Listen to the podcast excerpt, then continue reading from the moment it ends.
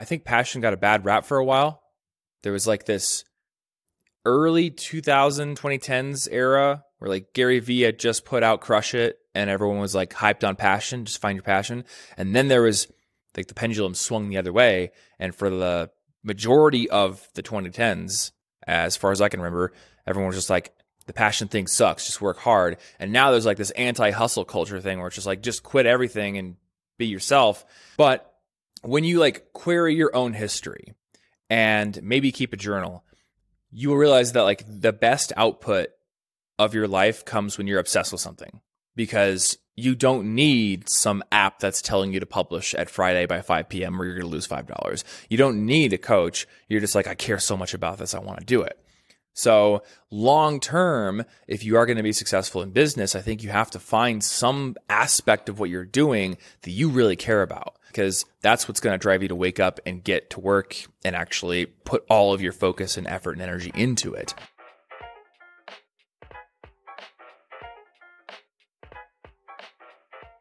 Hey, I'm David Elikwu, and this is The Knowledge, a podcast for anyone looking to think deeper and work smarter. In every episode, I speak with makers, thinkers, and innovators to help you get more out of life. This week, I'm speaking with writer and video creator Thomas Frank. Now, if you have so much as searched for productivity at any point in the last 10 years, you have probably come across some of Thomas's content, whether it's his Notion videos, his videos on how to learn effectively, how to store information, how to take great notes, how to deal with burnout. Tom has been one of the most consistent creators that I have seen over the past 10 years or so.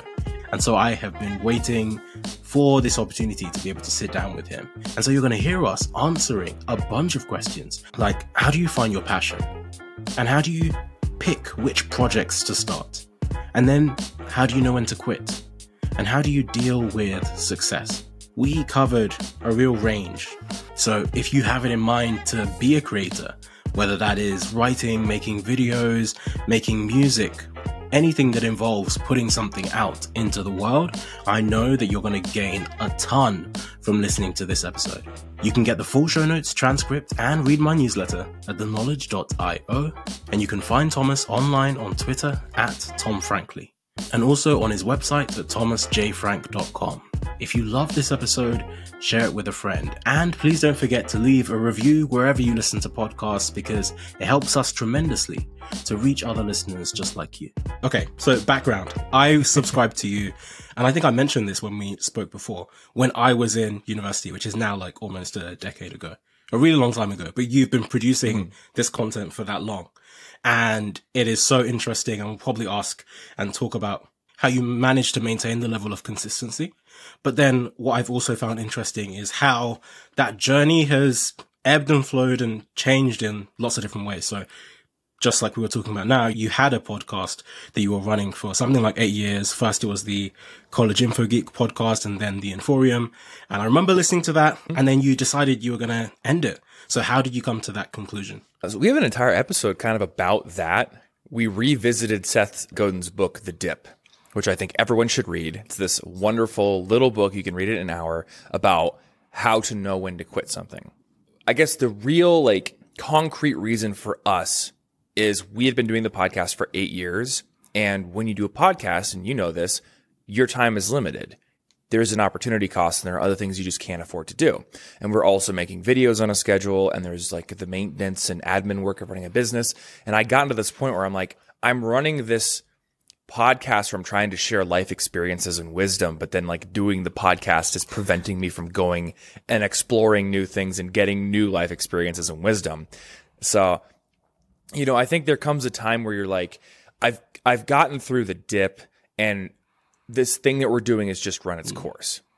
And when you look at the career trajectories of, you know, a lot of people that we all would admire, you often see like they eventually quit one thing and that's what allowed them to go on to the next thing. And that was just like a much bigger success. So I don't know. I think life comes in seasons. And if you stay in the same season for too long, like you're kind of just preventing yourself from getting into something that you're going to be more fulfilled by and probably be more successful with. That makes a lot of sense. It's really interesting that you mentioned this idea of lots of people quitting things and that quitting is what unlocks the ability to do the next thing. It's something I was talking about recently, mm-hmm. which is this idea. I think it was Ryan Holiday that shared it, where he was saying the more success you get, the more opportunities you get, but the more opportunities you get, the more important it becomes to learn to say no to things and to actually start to constrain the opportunities mm-hmm. that you choose. But this also leads me to mm-hmm. Something I was thinking about, which is, okay, so you stopped doing your podcast. I know Sara Dietschy, I think used to have a podcast a while ago. I'm not sure if she still does that, but I was going to say also mm-hmm. in general, I think alongside the spectrum of creators, you see a lot of people maybe that start things, experiment with things, stop things at different points in time. But then also simultaneously, I think there's a, a natural element of that, which is just testing things, experimenting, seeing what works, seeing what doesn't work, seeing what matches your energy, etc. But then I've also noticed that people will also pivot based on trends. So for example, Roam came around, everyone's making Roam videos. Notion comes around, everyone's making Notion videos. and I've seen some people, there was someone I was thinking of recently that I'm in the last year, I've seen them pivot at least three times to become a completely different type of creator. And I'm interested to know what you think about that and how you balance that against, you know, on one hand, there is benefit in being able to experiment, but on the other hand, it does mean something maybe to be known for something rather than just changing hmm. entirely and now you're this person and now you're that person. With like pivoting and trend following and things like that, there's a sort of core ideal that I think about when it comes to positioning yourself in the market. And that's like the, the sweet spot is this area where you have something you're good at. It's a thing that you're interested in, and it's a thing where there is an eager market that wants to consume whatever you would create. If you can tick all three of those boxes, you're golden. So, with respect to like trend following and everything, I do think that there is like a, a balance to be struck there because if you are just constantly hopping from bandwagon to bandwagon. Yes, you don't become that go-to person. You don't become like the person who pops into the head of somebody who lands on Notion and goes, I don't know what to do, or they land on Roam and they're confused. But you know, on the other end of the spectrum, if you stay in one area for too long, that's maybe dying out or losing interest, then yeah, maybe you're the go-to person in that area, but like how many people are still looking into that area? How many people still care about it and need your help? Um, and then there, there's a personal component too. So like with productivity and personal development, self development, I haven't published a video in seven months on my channel. You know, I do intend to come back to that channel, but I don't think I intend to do like five tips to break bad habits anymore. Because while there's always like there's a perpetual revolving door of people who need that kind of content, whether it's because they are just getting to their career or they're just learning study skills in college or because they have just kind of been off their game for a while and need some motivation. There's like always an audience there. I just can't do that content over and over and over again. I think like as creators and people, we have to be constantly evolving and investing in ourselves. And if we're just coming back to the same well to exploit it, and that's the only reason why, like we are stagnating. Right. I've done a lot of videos of that type. So if I'm going to go back to that type of content, it's got to be some kind of evolution. Or I can just pivot the kind of content that I'm doing. And I guess when you say that and you encapsulate it in that way, it makes a lot of sense to me. And it makes me think of the essence being that you're trying to avoid the paradigm of audience capture and you're not just trying to become solely what people want and only doing whatever is the most hyped thing, but you're also trying to balance that with your personal right. originality as a creator, what feels good to you, what you enjoy creating. Mm. And I think this you know, is a parallel of what you said with the podcast as well, is that you have to find the balance of, you know, how much you actually spend in the world experiencing things, learning things that you can then share as a creator rather than only thinking of yourself as the, the, the primary paradigm is that I'm a creator who makes things and whatever people want me to make is what I end up having to make. Yeah. And, and a lot of creators, I think, sort of resign themselves to that. Like, I have to make number go up. So I'm just going to do whatever is trendy. However, I want to say, like, we're all built differently, right? So some people actually get fulfillment from being immersed in what's trending right now, being kind of like in the conversation of like, this is, you know, I want to just follow what people are excited about. My friend Devin from Legal Eagle, he like, he loves doing news content. He loves covering current events on his channel. I could not think of something I would rather do less than be the kind of channel that covers current events. You know, I want to sit in a dark cave and hack on a program for months and then like come out and share it every once in a while. That's sort of what drives me. So I don't think it's like this this pure dichotomy between like just follow your heart and stick with one thing or follow the trend. It's more like through experience and introspection, and I think both of those are very important, find out what actually makes you passionate about the work you do. Is it the fact that you're right in the conversation, you know, some might people some people might call it following trends, you might call it I just like current events. Or is it I want to go deeply into something and stay there for a while and become an expert and it doesn't matter if it's like not the hottest thing right yeah. now. Are there any other paradigms that you use to decide the kind of opportunities that are worth pursuing based on, because I think you, you've talked about a few different levers before. So one being one regret I think you mentioned at one point earlier being that you didn't invest enough in things that compounded over time. And so you might look back and think, oh, I wish I invested more in building a body of work by some of these different things that I tried at different points. And I wish I m- invested more in some of those different things. So I guess that is one mm. thing that you might think of in terms of, okay, I could do this thing. What's the opportunity for it to compound over time? What's the, the value over time, etc. But then there's some other things like I know that you do music and you're thinking of, okay, this is something that maybe is originally just a passion and something that you love doing, how much do you weigh, okay, just the fun, just because I love doing this thing. And then maybe the finance is another aspect of it, how much money it can make. So how do you weigh all of the different opportunities that you get? Yeah. So I can kind of come back to the set of core desires and values I have in my own life. One of the most important ones is I'm driven by learning that's like my favorite thing to do in the world is just break apart a complex system and figure out how it works. I also love sharing what I've learned. So that drives a lot of career decisions. I also know that like I don't necessarily want to be the kind of per- person who is managing a giant empire. Even if I have a lot of delegated people to help do it, I just don't want to be that guy. There's there's no way I would ever want to be like an Elon Musk level billionaire or something like that. I don't want to live that life. I want to, you know, I want to have time to focus in on one thing for a very long period of time and dig into it. So that drives a lot of decision making as well. I want to have time to, you know, live a balanced life with my family and my friends. And that also drives a lot of decision making. Like there are paths I could go down, maybe like doing a, you know, a VC funded app or something that I know are going to conflict very heavily with those core values I have. So even if they seem very shiny, it's like it's like one of those great ideas that you need to say no to, kind of thing. And so you are a primarily a creator, and so I'm assuming you have a lot of control over how you spend your time. One question that I'm interested in, because I know that you've brought it up in the past, is what your working cadence is like right now, and that could just be day to day or week to week? Because I remember, for example, you've mentioned in the past that you wish you took more breaks and you don't, you probably don't take breaks as much as you should mm. and you mostly travel for work or for other things. But I, I think maybe you've been trying to write that balance. So I'm interested to know how you've evolved mm. in that journey of being able to find the balance between, because I think, you know, of like Colin and Samir, for example, they talk a lot about this trap that a lot of YouTubers fall into where they are pushed to create, and I think this isn't just YouTubers, this is actually creators in general. Anything that has a dashboard that shows you metrics, that shows, you know, any charts that could go up into the right, you end up, you end up feeling like you're on a treadmill where there are analytics, mm-hmm. you put out one piece of content, you see it go up, and that makes you want to do it more. And you put out something and it doesn't feel good if it doesn't do as well as the last thing did. And so there's this feeling that you always have to keep putting out stuff versus thinking about maybe going back to what you were saying before, I'm just a, I'm a person that creates things, not just a creator of things and having that independence yeah. to be able to say, this is when I want to work. This is how I want to work, etc. Well, there's, there's an idea that I was tweeting about recently, maybe last week on how I used to feel so horrible about myself if I had a video that was like a 10 out of 10.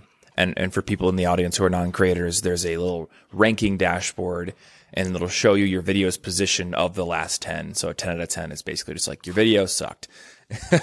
and you know, it's it's not that your video sucked, it's just that your video has the fewest views out of the last 10 that you uploaded uh, as of this point in time since it was uploaded. So like within 4 days of upload or something. You know, and I I struggled to deal with that because when you'd get a 10 out of 10 or a 9 out of 10, you'd feel like, well, I'm washed up You know, I've had a bunch of one out of tens. I've had all these great videos, and this one's just not doing well.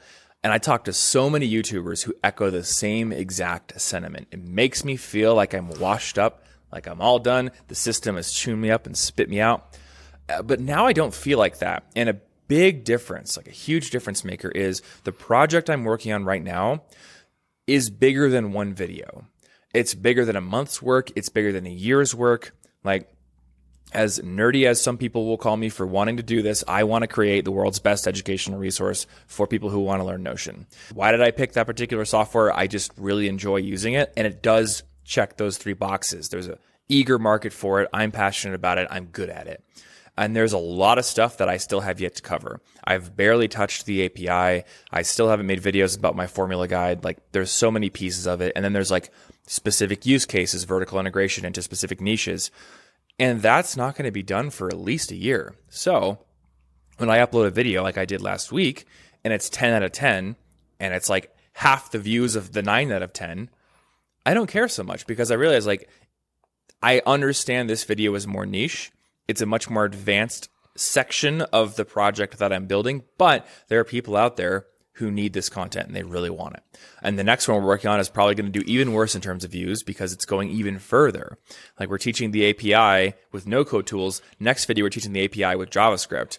Most people who are using Notion don't want to break out JavaScript, but there's still that core contingent of people who want to build stuff with the API and they need that introductory resource. And what that means is this giant, beautiful pattern that I'm building needs that piece. If that piece isn't there, then it's missing.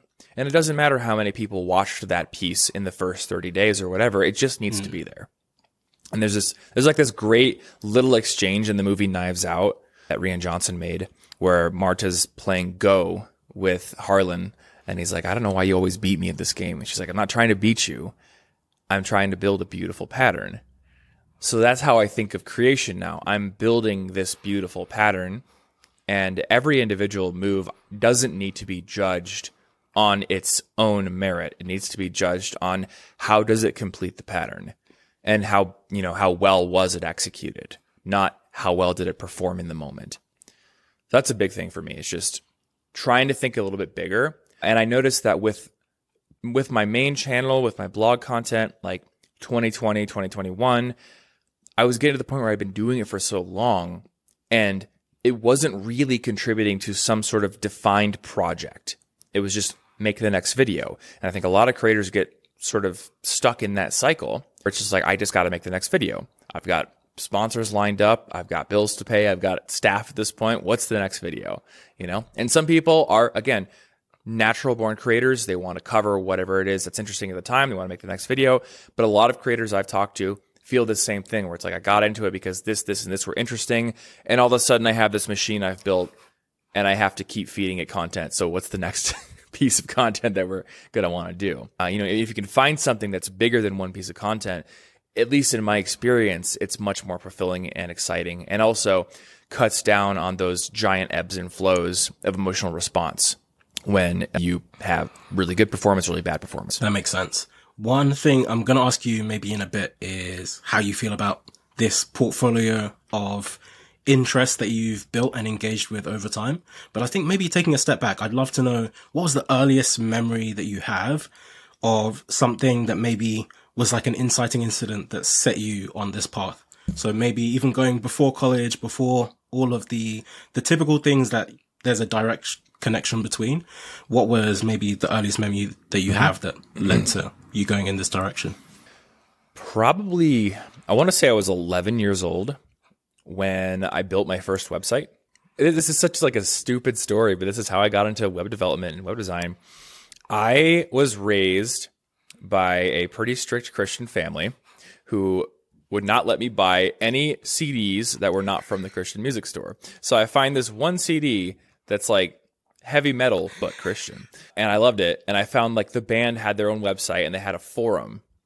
So I started hanging on the forum as like this 11 year old kid, which I, as I guess as I think back to it, I probably checked that box saying I'm 13 or older and lied.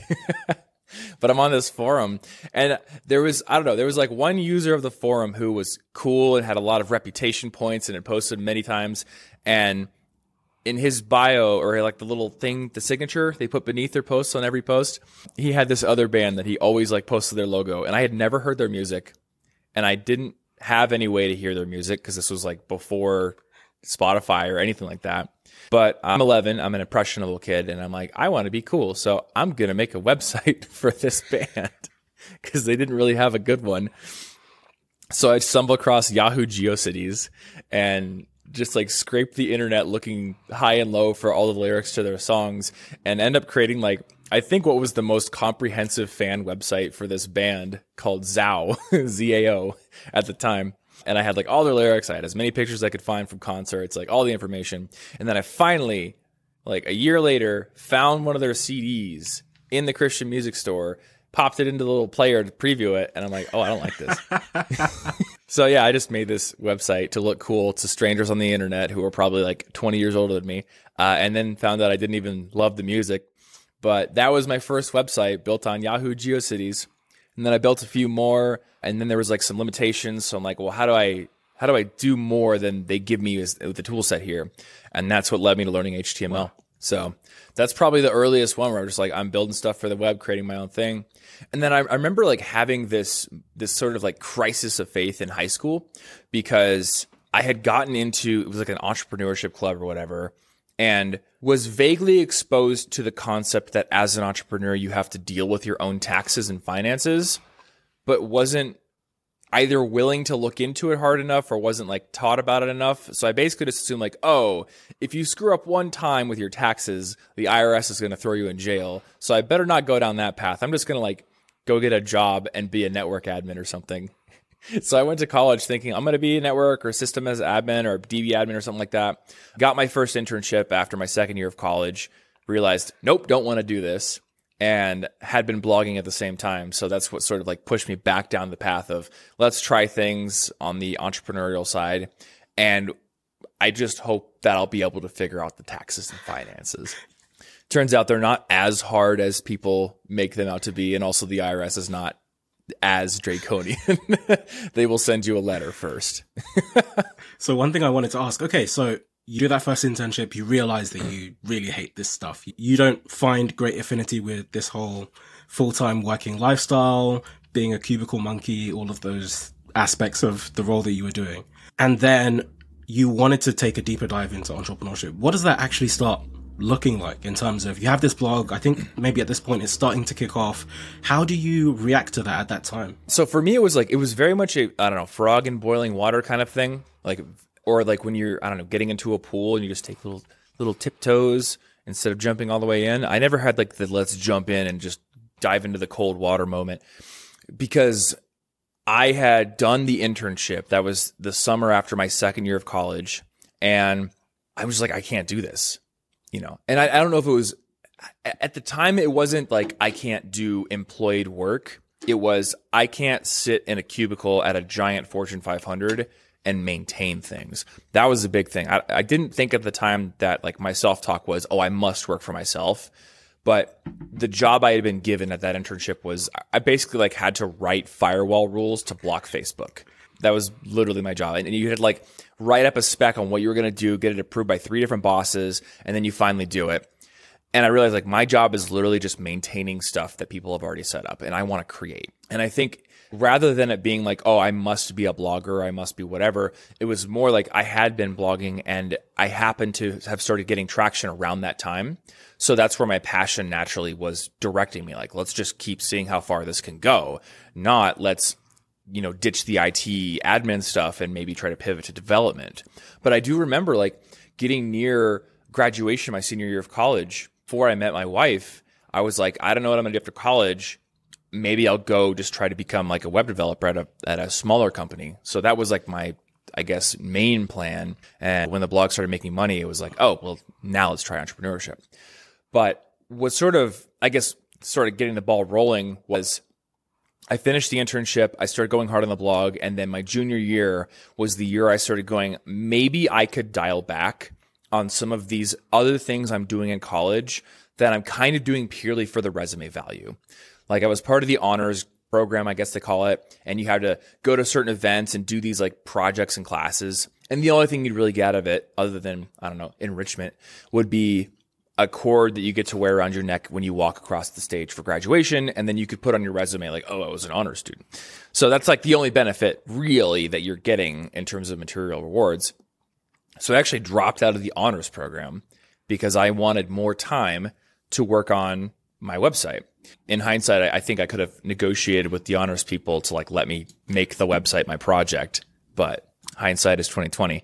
I also had a lot of uh, on-campus jobs, ended up quitting most of those, trying to just basically carve out as much time as possible to work on my project because I realized like I don't want to be the college blogger who dropped out of college.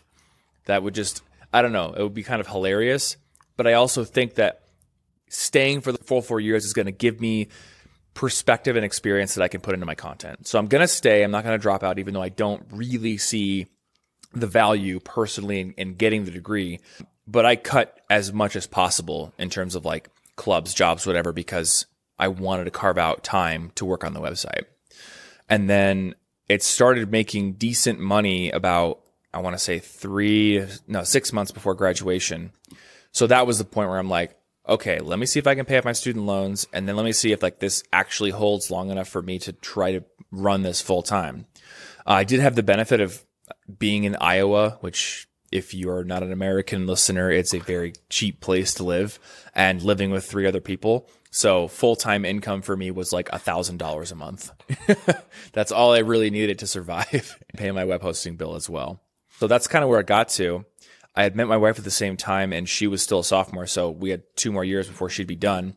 And I'm like, cool, I'm just going to stay here in Iowa. I guess I won't move to a big city and try to get a programming job. And I'm just going to write and build this blog and see how far it can go. How did she feel about that at the time?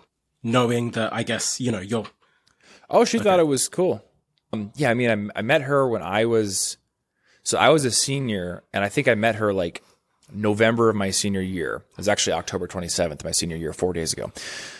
So at the time, I want to say like the blog was starting to pick up momentum in terms of earnings and already had a pretty decent audience. So by the time I met her, like it was already a thing. And she's also a very creative person who is an artist and she loves to do her own thing as well. So I don't think she's the kind of person who would have ever been like skeptical or said like go get a real job. Though I do remember my my previous girlfriend who I had earlier on in college when College Info Geek was very small. She was overall supportive, but I remember I dropped out of a class once because I wanted to have more time for the blog. And I think until then, I had like, I think I had a C in the class because I just wasn't doing the readings because I was blogging. and she's like, you need to put more effort into this class. And I'm like, no, I don't. I need to put more effort into my project. And she's like, no, the grades are more important. So there was like a little bit of tension. And, you know, like, you know, looking back, like she's gone on to be very successful in her career field, which was quite dependent on good grades in grad school and things like that. So everyone has a different perspective, but I knew like this world, I am deeply embedded into it. I know many successful people in it. Their grades don't matter. So that's not where my focus should be. My focus should be what's the next article? How do I make my website faster? How do I improve the design? Like make everything on this project as good as it can be. And what I find interesting is that so you started finding a lot of that success even before YouTube and that I guess poured a lot of oh, fuel oh, yeah. on the fire in terms of accelerating the business, every, every aspect of what you did. I am interested in, I guess, two questions. One, how did you, okay, first of all, like getting onto YouTube, how was that? And how was it getting that off the ground, even though I'm assuming it wasn't just, it didn't just skyrocket immediately. But then also, what were the, some of the other inflection points along the journey where things didn't work out as smoothly as you might plan or expect?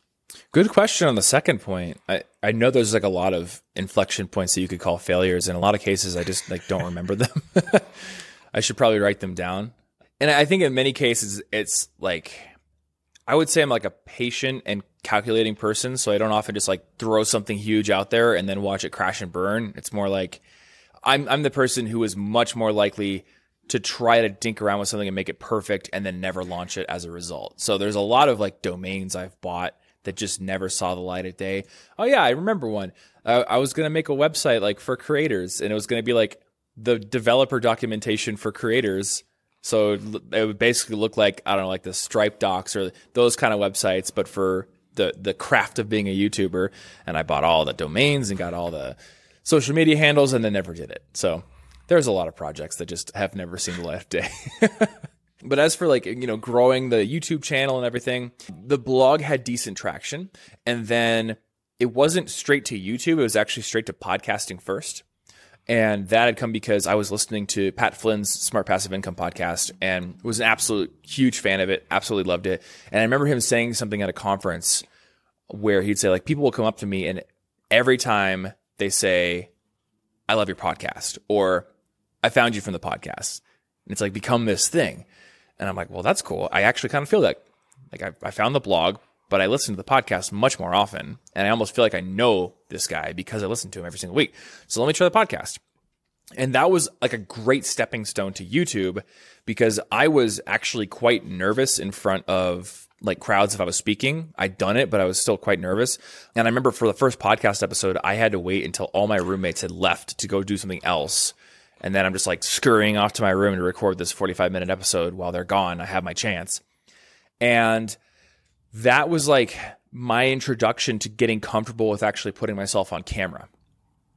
And even even in the beginning, like putting myself on camera was tough, and I would re-record lines over and over and over again. But over time, it got more and more, I guess, easy to do. So it's like again, this like gradual, just tiptoeing in process. And then with the YouTube channel, yeah, I, I think I remember believing that because I had the blog audience, the channel was going to get more traction initially than it really did. But it also like wasn't disappointing. And this is going to sound very weird to people who are not as old as me, but I actually didn't know if I should put my videos on YouTube or if I should self-host them. So like, again, I come from the blogging world. And now everyone's like, "What you YouTube and TikTok obviously, why would you put your videos anywhere else?" But back then, I didn't really know about the YouTube algorithm. I figured like, oh, YouTubers are people like Nigahiga and uh, Smosh and like all those ones, right? Like you know, they're entertainers. Like I'm doing college videos. There's there's nothing on YouTube about this. So I actually didn't know if I should put stuff on YouTube or if I should use this hosting platform called Wistia that actually had like better tracking and you could like have an email sign up bar on the player itself. They had all these cool features and they cost like I don't know 200 bucks a month or something. So I, I went with YouTube mostly due to the cheapness factor, but also starting to think like, well, maybe in the future I could collab with other creators. And if I'm on YouTube, it's going to be easier. So I get on YouTube. I did like seven videos and none of them really did that great. And then the eighth video kind of popped off, went viral on Reddit. And the funny thing is that video, I think I made it in like two hours. I was on like a strict, like I'm going to publish a video every single week schedule. And I'd gotten to week eight and I think it was like Wednesday, I realized my script is way too long. This is an overblown project. There's no way I can get this out by Friday, but I have to do something. So I made this video about like how if, if you don't feel like doing something that you can still do it. Like not feeling like it isn't like preventing you from mm. doing the thing. It's just making you not feel like doing the thing. And if you can sort of acknowledge the fact that you can push through or embrace the suck, you can get more done. And it was just sort of me talking to myself. Like, I don't feel like getting my video out on Friday, but I have to. This is my schedule. And it, I guess it just sort of resonated with some people and that's what sort of put the channel on the map. But what you just said right at the end, I think is a key that so many people take a really long time to get to. This idea that you make a commitment. Seth Godin says, you know, you make a promise, you put yourself on the hook and you ship because you said you were going to ship, not because of any other reason. He's been publishing mm. this daily blog for a long time. But one of the facts that I love is I think for mm-hmm. the first three years, he, I think it took three years for him to post more than like 300 posts in a year, which is, is already crazy by most people's standards. But the fact that, okay, he had this incubation period where he was learning and developing this muscle of discipline. And then from that point onwards, he's just been publishing consistently. So I'm interested to know how you found building that muscle right. for yourself, this muscle of being able to ship things consistently. Is there a process that is necessary behind that? Or can you just will yourself to do it just because it has to be done? It's a Tuesday, I have to post. So I've always been a fan of augmentation of your own self discipline. Uh, and and my self discipline, I think, is often quite dependent on how passionate I am about a thing. So like I'll I'll ebb and flow through periods of my life where I'm say very interested in going to the gym. And when I'm in a period where I'm like super into it and I'm tracking my macros and like that, it, it's just so easy to go to the gym. When I'm not there, I lean on my coach who sends me programming. It's like, get to the gym, get your thing done because I don't want to do it. I want to do something else.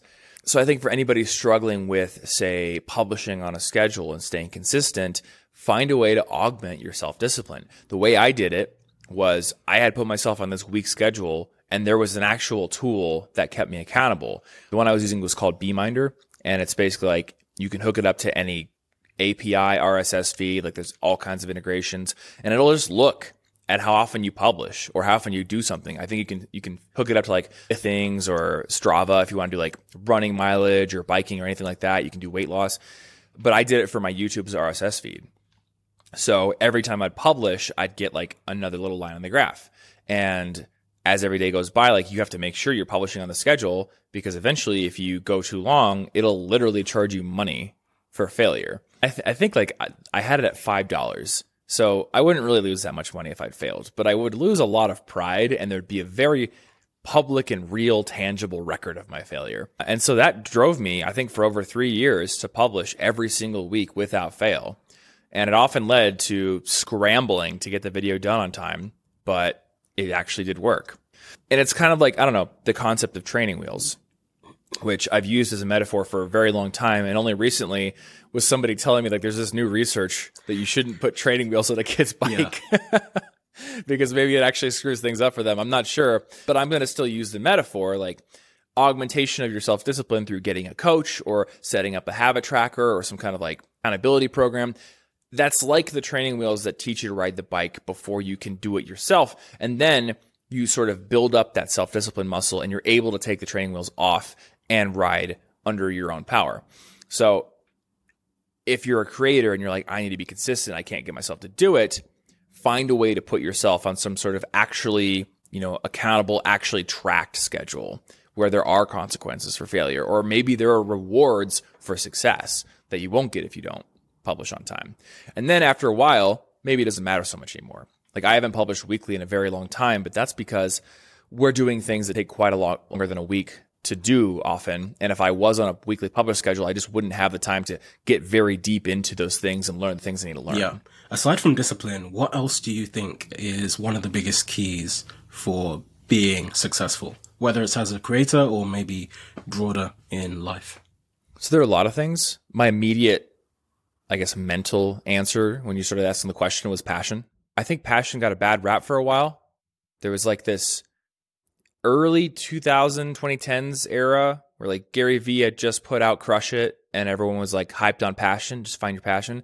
And then there was like the pendulum swung the other way. And for the majority of the 2010s, as far as I can remember, everyone was just like, the passion thing sucks. Just work hard. And now there's like this anti hustle culture thing where it's just like, just quit everything and be yourself. But when you like query your own history and maybe keep a journal, you will realize that like the best output of your life comes when you're obsessed with something because you don't need some app that's telling you to publish at Friday by 5 p.m. or you're going to lose $5. You don't need a coach. You're just like, I care so much about this. I want to do it.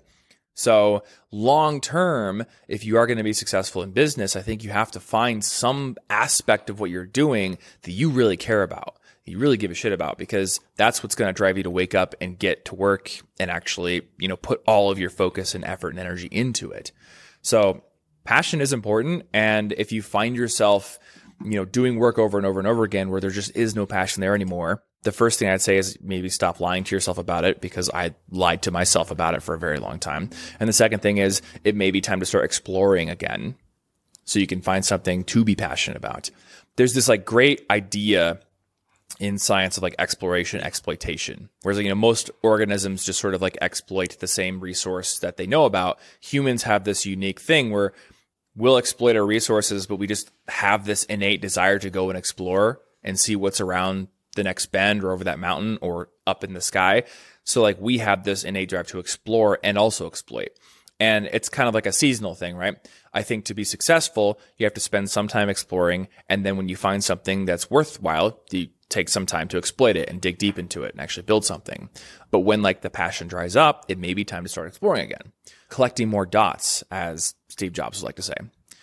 So that's a really big thing. And then the other thing that immediately pops to mind is just like building relationships. I think every time I've written like a what I regret or what I would have done sooner kind of piece of content, the top thing is I wish I would have started building relationships even sooner than I did. And it's not like, a, oh, I really regret this and I'm kicking myself for it. But, you know, at any turn, like there is an event I could have gone to or there is a connection I could have made. And the connections that we make, number one, enrich our lives. But number two, like we can't do anything on our own, really. We can only do things through the collective power we have. So when you are a creator, you need to spend time building real relationships and friendships so you can build each other up, keep each other accountable, share each other's things, and support each other. Yeah, there's a really interesting concept I've been very interested in recently, which is mimesis, which I'm sure you've come across, uh, an idea from Rene Girard. There's a book called Wanting by Luke Burgis, which is really good. It's a great encapsulation of this idea. Rene Girard was an academic at Stanford and he was an advisor to or mentor to Peter Thiel. And he had mm. this idea of a concept called mimesis, which is essentially that we base all of our desires on others and people around us. And all of our desires are things that we see modeled in our environment. And because when you're born, you don't, you have no idea what wanting. But as you see models around you, model desire by choosing the things that they think are desirable. That is how you learn, okay, this is the food that is worth eating. This, mm. the things that are worth drinking. These are the opportunities that are worth chasing. And one of the questions that I wanted to ask you was taking a step back in what you were just saying now. What I find really interesting, just as you look across the spectrum of the internet in all of this time, but then also particularly right now, almost every three months, there's a whole new trend where everyone's running in one direction or another. And how do you manage to, you know, you talked about this idea of passion. How do you differentiate which part of that passion is innate to you versus the things that you can easily become passionate about simply because the crowd is passionate about it. And there's a mm. sense in which it could be easy to be swept along by something. And then you wander off and then you realize, actually, this is not what resonates with me. This is not the thing that I care about. So how do you find separating those things so that you can spend time focusing on the things that really mean the most to you? I'm probably not always good at it. I think all of us sort of like struggle with that. But a lot of times, like, if I really query myself, I can find like, oh, I'm doing this because there's this thing that I think is going to make me happy that somebody else has demonstrated they have. And in other cases, it's like, nope, I'm just super happy doing this right now. Or I'm extremely excited for what this is going to add to the world when I'm done with it. And when the answers are more in that realm, I know like that's me following what I actually care about versus what the crowd just has deemed to be worthwhile. Anytime that I like try to convince myself to start posting more on say Instagram or something, like it always comes back to, oh wait, I didn't actually care about that. And what what is it getting me on a day-to-day basis? Nothing I really care about. I'm just doing it because it seems desirable to get to this spot that I see other people at. If only I had 100k followers, like that kind of thing, right? So I don't know. One thing that I often think about is like we have all these metrics, but many of them are hidden. Like the time you spend with your family, kind of a hidden metric. How good you feel about yourself on an average day is a hidden metric. And then we have like how much money you make, how many subscribers you have if you're a creator, and how you know all these different like things you can easily see and model on a dashboard on your computer. Those are so easy to mm. fixate on. When we have like a tangible visual metric, it can be like very easy to just define your day and your time on and to make those things go up. So it's very important to me to almost constantly remind myself of the metrics that actually matter. And in almost all cases, those are the ones that are not easy to track. I don't track them. There's no like visual indicator or graph. It's just making sure that I focus on them is like, it's like something I have to remind myself to do. Okay. That makes sense. How do you so I think I, I love what you were saying about this idea of the hidden metrics and being able to focus on, I guess, the things that mean the most or matter the most and not obsessing over just hitting things for the sake of hitting things. But then I guess on the flip side, then you've also talked about this idea that you you know, you have a frequency of posting and at, at, some points, maybe not right now, but at some points you said, okay, I need to post every week. I need to do things in such a way. And I'm sure maybe for, from the business perspective, you've had targets of maybe a, a certain revenue goal or a certain number of videos or a certain number of views, subscribers, etc. How do you deal with actually the, the success of it? Cause I think very often the question that people ask is, oh, when it doesn't go well. How do you deal with that? How do you deal with failure? How do you deal with these other parts? But how do you deal with the success? Because I think that's the other thing that can also send people off in the wrong direction, where in a sense they become mm-hmm. too successful that they then similarly lose the view of what's important. Yes. Yeah, there's this this common I guess thing that a lot of successful people where as you get more successful, I think you even said this, you get more opportunities. Yeah. There's like people who want to interview you. There's people who want to work with you. They want to have you invest in their business. They want to invest in you.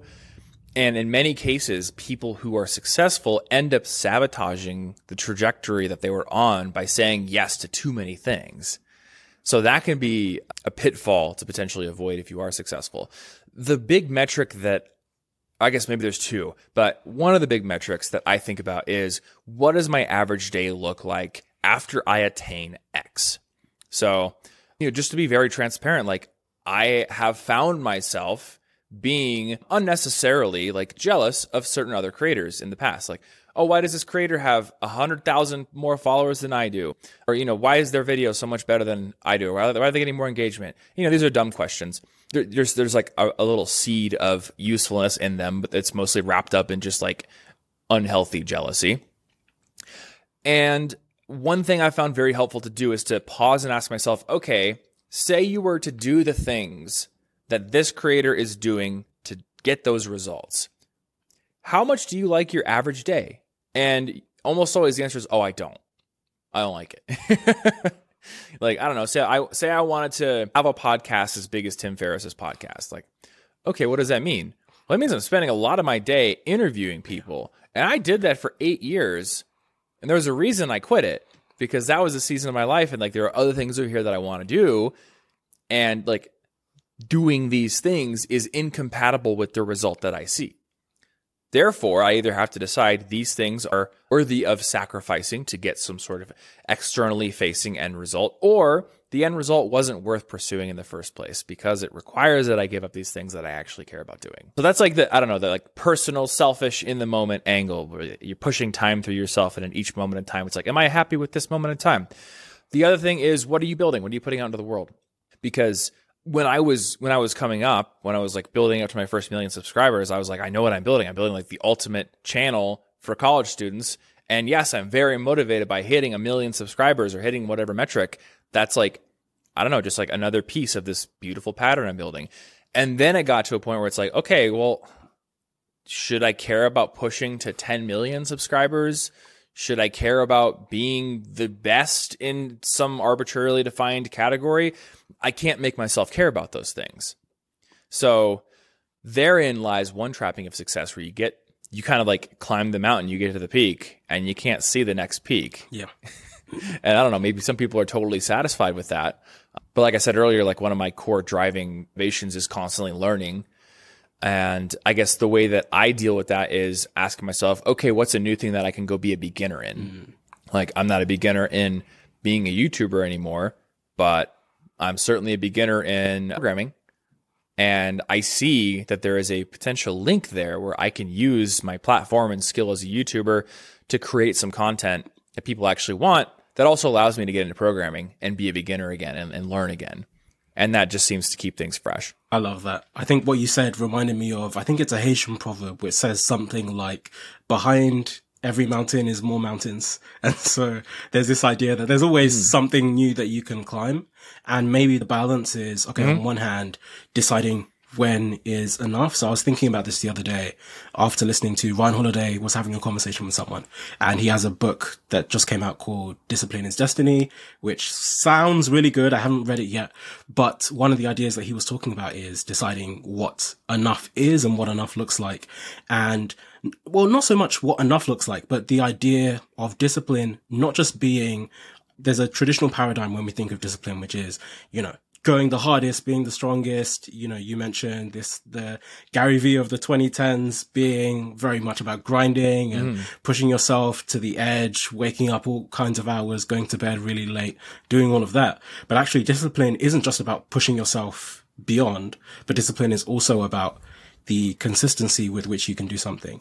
And you know, it can equally mm. be about constraining yourself and choosing not to do certain things and managing your energy and deciding when enough is.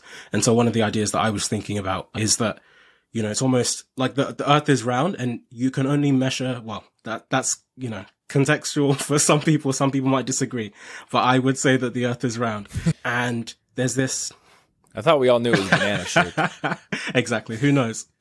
But I think the point is you can only measure how far you've come by actually setting some kind of destination.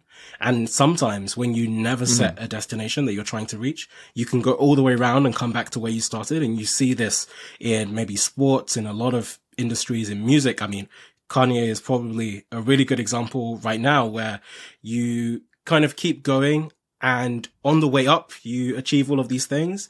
And then if you never decide, okay, this is actually the, the, the sticking point, you end up kind of destroying your own mm-hmm. legacy and, and, and bringing everything back down again.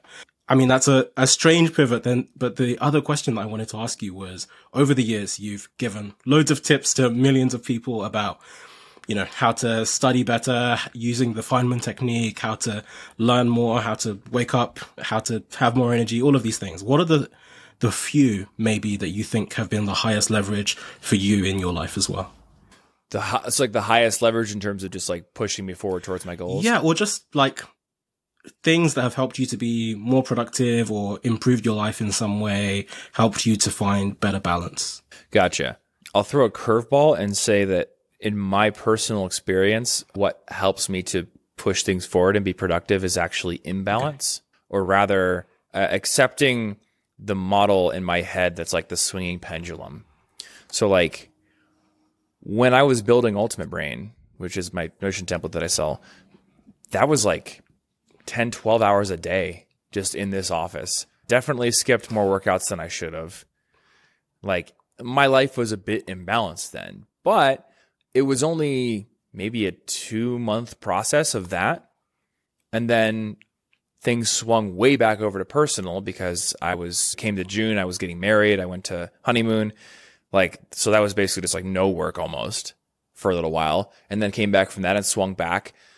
And yeah, like when, when things are a little bit imbalanced, it usually means like I'm super obsessed with something and I'm going to be pushing the envelope really far in that direction. Then there are some things that get sort of sacrificed.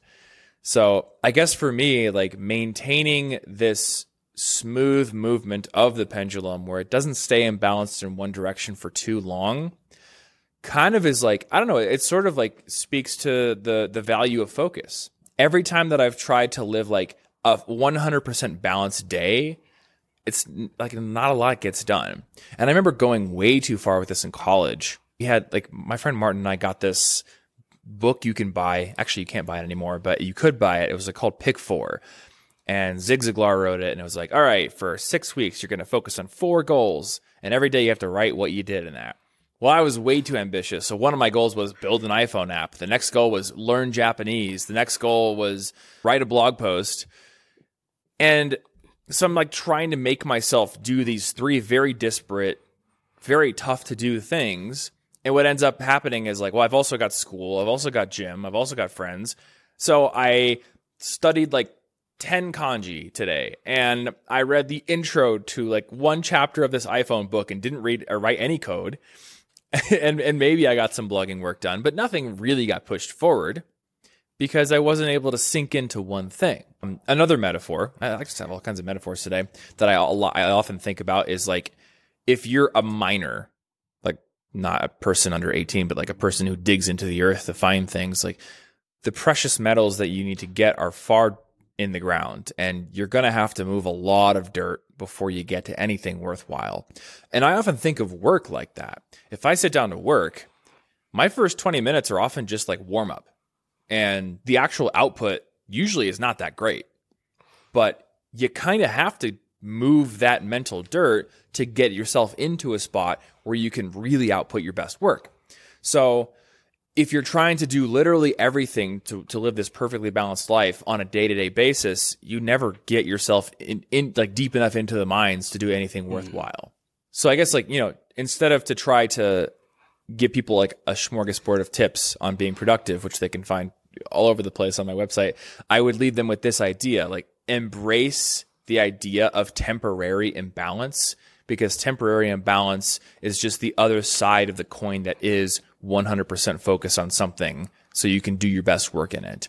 And as long as you're not, you know, too off in that area for too long, you always have the ability to sort of recover and build back. And you don't lose a lot of what you've let lie for you know maybe a few days or a few weeks or whatever it is. Yeah i love both of those ideas that you just shared. And the way i'm framing them in my mind is that one idea is it's smoothing the pendulum. So it's not the fact that you swing it's about how you swing because there's one extent to which mm-hmm. Nassim Taleb talks about this idea of being anti-fragile and it's this idea that there are some systems that fragility is bad for them if there is too much fluctuation in the stock market, that's not a good thing for the stock market. It's negative. But mm. humans as a system benefit and we, grow from not being stagnant. And if, if you were to stay in one right. room the whole day with air conditioning at the same level, you get sick. If you sit in a chair all day and you never stand up, you never move around, you get sick, your back hurts, all kinds of stuff happens to you. And so it's this idea that, you know, stasis in any form and doing something just for the sake of doing it all the time can lead to negative things. And so actually what I love about what you're sharing is that the key is not on, on one hand, the key isn't status, and the two, it's not wild fluctuations, because then that's also negative. If you're high one day, and low the next, you can never find a balance. You can never build a consistent body of work. But if you can find a balance where you can control mm-hmm.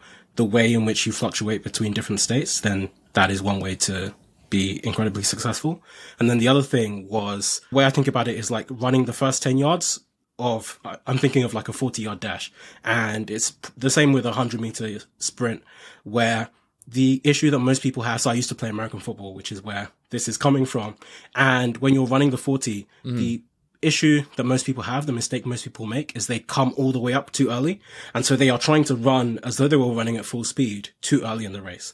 And so actually, if you want to run the fastest, the first 10 yards, you're actually trying to stay at 45 degrees where you're somewhere in between falling flat on your face and being all the way upright. And that's how you get the most momentum. So that after that first 10 yards, that's when you're able to come up and you're at full speed. And that's what helps you to get through the end of the race. And I think that lines up very much with what mm. you were sharing that you know, there's an extent to which there's a, there's a beginning part that you have to get through before you can get through to the end. If you try and jump some levels and just yep. jump straight into full work mode, it's, you know, that's where maybe you get things like writer's block. That's where things become difficult because you're expecting them to be easy. But sometimes if you can get through the mm-hmm. hard part, then, you know, things naturally unravel in the way that they should. Yep. Yeah. I think there's just, there's movement in basically everything and like the principle of acceleration and deceleration can be applied to many things that aren't just you know physical atoms moving. So one last question that i wanted to ask you. I'm stealing this from Khe Hy, who i know that you mm. know. We were having a conversation the other day. I actually joined one of the courses that he did. And he was the guest before you oh, cool. on this podcast. So that's coming out this week. So i took his course and he asked so many incredibly deep questions. I, I, was made to think so deeply mm. about, he took, he calls them 10k questions, like thinking really deeply about different areas of your life. Why do you want to do the thing that you're doing? And all of this is, you know, with the ultimate aim of being more productive, but it's not productive for the sake of being productive, but it's actually about figuring out what are the right things to be doing. So the question I wanted to ask you is how you would define a life well lived knowing that you've had a spectrum of different experiences, you've tried loads of different things, you've had lots of room to experiment, you've gone through the whole pendulum of working, not working, taking breaks, working, you know, multiple straight days. What is the, you know, what does the, the perfect end goal look like if such a thing exists? Hmm. Not sure there's a perfect end goal. I've gotten questions, you know, you growing up, people ask you the question, where do you see yourself in 10 years? And I only know the broad strokes of that answer. I, I couldn't tell you, oh, I'm founded this company and we're doing this. I have no idea. Maybe certain people are able to do that. You know, you look at somebody like Elon Musk, he could be like, "Yep, I want people on Mars in 30 years or less, and that's my life goal or whatever it is." I don't necessarily have something like that. So I don't know if I could like mentally fast forward to the day I'm 90 or however old I am and go like, "Yes, I did it." But the broad strokes are there. 10 years from now, I want to still be healthy. I still want to be with my wife. I want us to have a good life together. And I want to have put out more helpful things into the world that allow people to improve their own capabilities. I want to keep learning. I want to keep sharing what I know. Like I know what I love to do. So I guess when I mentally fast forward, I want to make sure that that picture is still intact, still helping people, still learning new things every day, digging into the technical stuff. I love doing that. And and making sure that I've kept myself healthy as best I can.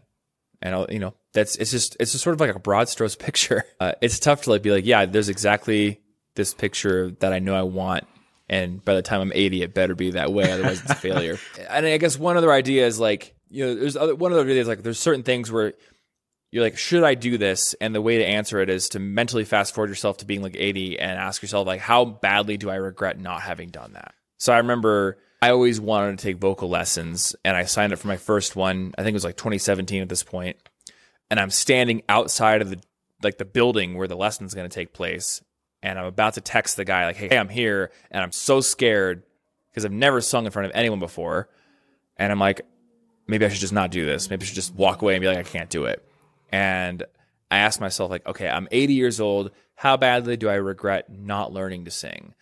Pretty damn bad. So I'm going to go in there and I'm going to sound horrible to this teacher who is professional and paid to listen to me sound horrible. So it's not going to be that bad. yeah. And I'm very glad that I did that. I love that framing of fast forwarding to when you're 80. But I think another idea that I love, and I would ask you this as well, is flipping it the other way around and thinking about when you were eight, but maybe not eight for you. The part that I'm interested in is, is there anything that the you from maybe 10 years ago knew that you might now have forgotten? And I'm thinking of, I don't, I'm not sure if you've watched Back to the Future. It's one of my favorite film series. And I just love this idea of, you know, going into the future and seeing what your life ended up being like and making the judgments, right? And if you from 10 years ago was to come to where you are now, I'm sure, first of all, you'd be extremely proud and ex- excited and happy at everything that you've done. But is there anything that that year's version of yourself might say or, or urge you not to forget going forward? It's a good question.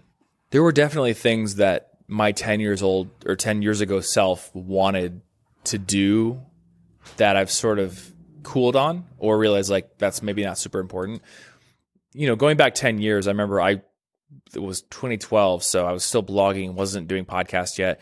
That was a period of my life where I was very fascinated by people who were like traveling the world, living totally nomadically. So, you know, my 2012 self might come back and be like, How come you're not doing that? How come you haven't learned Japanese and you're not fluent yet? Like, what's going on, dude? There was this, there was this concept that a Twitter friend of mine tweeted about yesterday about like the, the folly of trying to rely on like archived inspiration. I, I, I don't think he called it archived inspiration, but it's just like, you know, when you get, you see a book at the bookstore and you're like, I really want to read that. You put it on your to be read list I don't know if you could hear that. I think somebody just went by at like a million miles an hour on a motorcycle.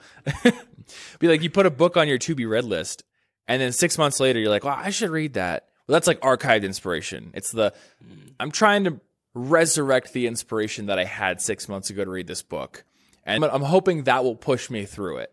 But it doesn't exist in the moment. And Martin and I talked about this a lot in the podcast. He in particular struggled with like, he had these things when he was, I don't know, maybe 20, 19 he's like, I want to do this, this, and this. I want to be fluent in six languages and I want to travel the world and be a polyglot. And then, you know, things happen. We graduate, get jobs. There's all this stuff that happens. And for a while, he's like, I, I feel like I'm supposed to keep doing these things that I set out for myself when I was 19, but I don't really identify with all of them anymore. And we talked about it a lot on our podcast and in private. Like, you don't have to be beholden to your past self if you no longer resonate with those specific values. I love that.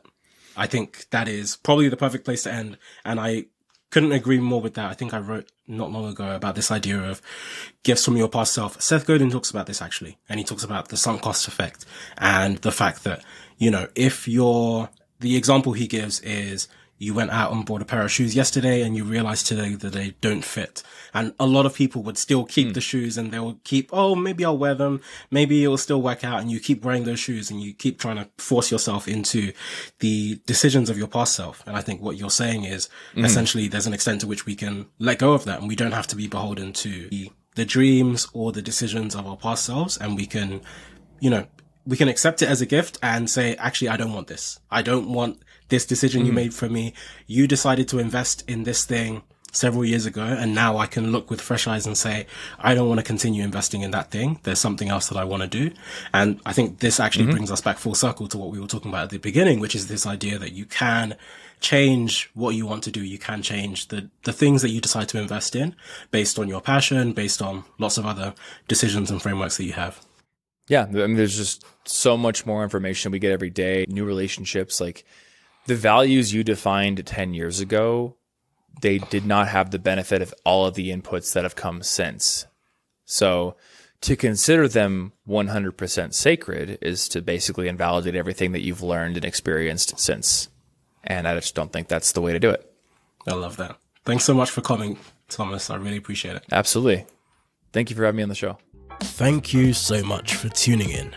Please do stay tuned for more. Don't forget to rate, review, and subscribe. It really helps the podcast. And follow me on Twitter. Feel free to shoot me any thoughts. See you next time.